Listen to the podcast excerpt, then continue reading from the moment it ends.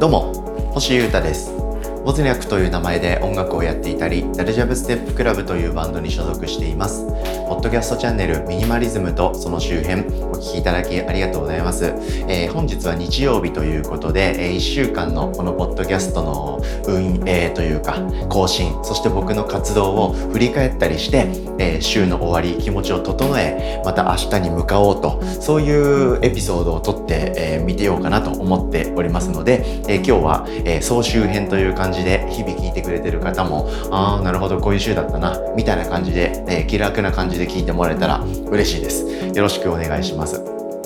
今週は何をしたかな、えー、僕はまあ引き続き、えー、お盆とかお盆終わりとか全く関係ない活動を続けているわけなんですが、ポッドキャストで言いますと、まあ、毎日更新しまして、月火で1個、水木で1個、金土で1個みたいな感じで、えー、お届けしてきました。えー、月曜日はですね、えー、生活習慣が僕最近ぶっ壊れちゃってまして、えー、そんな春を過ごしちゃって、ちょっとこれはいかんなと思っていたところだったので、それをまた戻す。はい。そして健康でですね、えー、習慣的なミニマリズムライフを送っていくために、えー、そういう話をしましたね。はい。やっと僕はですね、移住して1年経つぐらいで、やっと生活のルーティンが組み上がってですね、えー、迷わずにですね、いつも同じことをして小さいサイクルで生きていけるようになったんですよ。なんですけど、春ぐらいにですね、いろんなことがありまして、その習慣がぶっ壊れたと。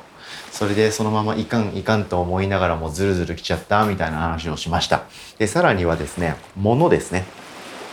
僕は財布とか小物入れみたいなものをこういうのがいいなみたいに考えていろいろ検証してですねお気に入りのものを買って気に入って使ってたんですけどそれも壊れちゃってですね絶望してました。そんなことを月火のエピソードでは話しました。で、えー、そこから水曜木曜日はですねその校舎ですね壊れてしまった財布的なガジェットそれがですね、えー、治ったっていう話をしました。でその壊れたもの自体は治ったわけではなくてですね、えー、その財布みたいなグッズの製造元というかメーカーであるウィークエンダーっていう会社にですね、えー、状況を連絡してみたんですよ。サポートに問い合わせてみたところえー、新しいものと交換してくれるということでリプレイス品が届きましてですね、えー、嬉しい対応をしていただいたなという感じのエピソードを話しつつあとは僕の一番大事にしてる考え方であるミニマリズムにも触れることということでやっぱりあれこれ使って使い捨てにしていくのではなくて、えー、気に入ったものをしっかり長く使っていくこと道具ってそういうふうに向き合うといいよなみたいなことをですねのんびりと話してみた感じでした。で、え金曜土曜も、えまた習慣にということで、え健康的な、え習慣的な暮らしをやっぱり取り戻したいということで運動に関する話をしてみました。はい、僕ですねその習慣的な暮らしの中で運動もしてたんですよ。もうジョギングですね、まあ、海がすぐそばにありますんで、えー、海を見ながら海をこう横目にというかねバーッと走って、えー、大体本当に2キロとか3キロとかすごい短い時間10分15分ぐらいのもんなんですけどそれをほぼほぼ毎日できる限り続けてたんですけどそれもやんなくなっちゃって。でジョギングの流れでですね短時間で終わる負荷が高いトレーニングをですね、まあ、筋トレみたいなやつをちょっとやったりしてたんですよ。それもやんなくなっちゃって。これはいかんなという感じだったんですよね。しかも、えー、痩せていくというですねえー、夏バテなのかわかんないですけど、えー、運動しなくなったのに痩せちゃうという、まあ、筋肉が衰えてったんだと思うんですけどそんなことがあったんでこれもいかんなと思いまして少しずつ運動習慣も取り戻したいということで今動き出しててそんな話をしました。でその中で、え歯を磨く時間とか、えドライヤーで髪を乾かす時間にできるすごい小さな運動だけど確実に体に、えー、プラスになるというかねはい、リフレッシュに向けていいかなと思われる運動なんかを紹介して、えー、皆様と一緒に健康をつかみ取りたいという思いを伝えたエピソードでした。こんな感じですかね。はい。全週全体で振り返ってもやっぱ習慣的なことを僕はもうちょっと強化したいというか、全部崩れてしまった習慣を取り戻すぞということに向けて動いた週となりまして、少しずつ運動もするようになって、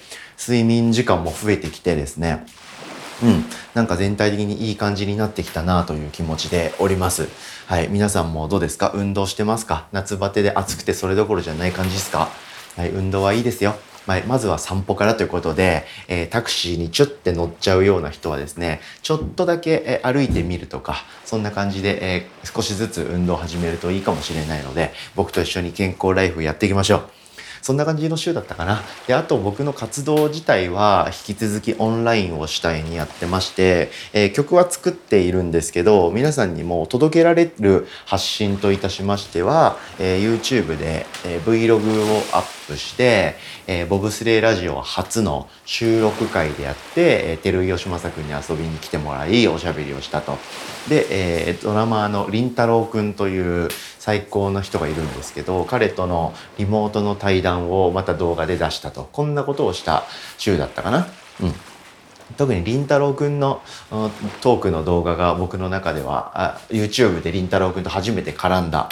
回だったので非常におすすめです。りんたろうくんっていうドラマーと言われても知らないっていう方もしかしたらいるかもしれませんけど、アイドルグループも解散しちゃいましたけど、空飛ぶ魚っていうね、それこそボブスレラジオに出てくれた照井くんが音楽プロデューサーを務めるアイドルの、ね、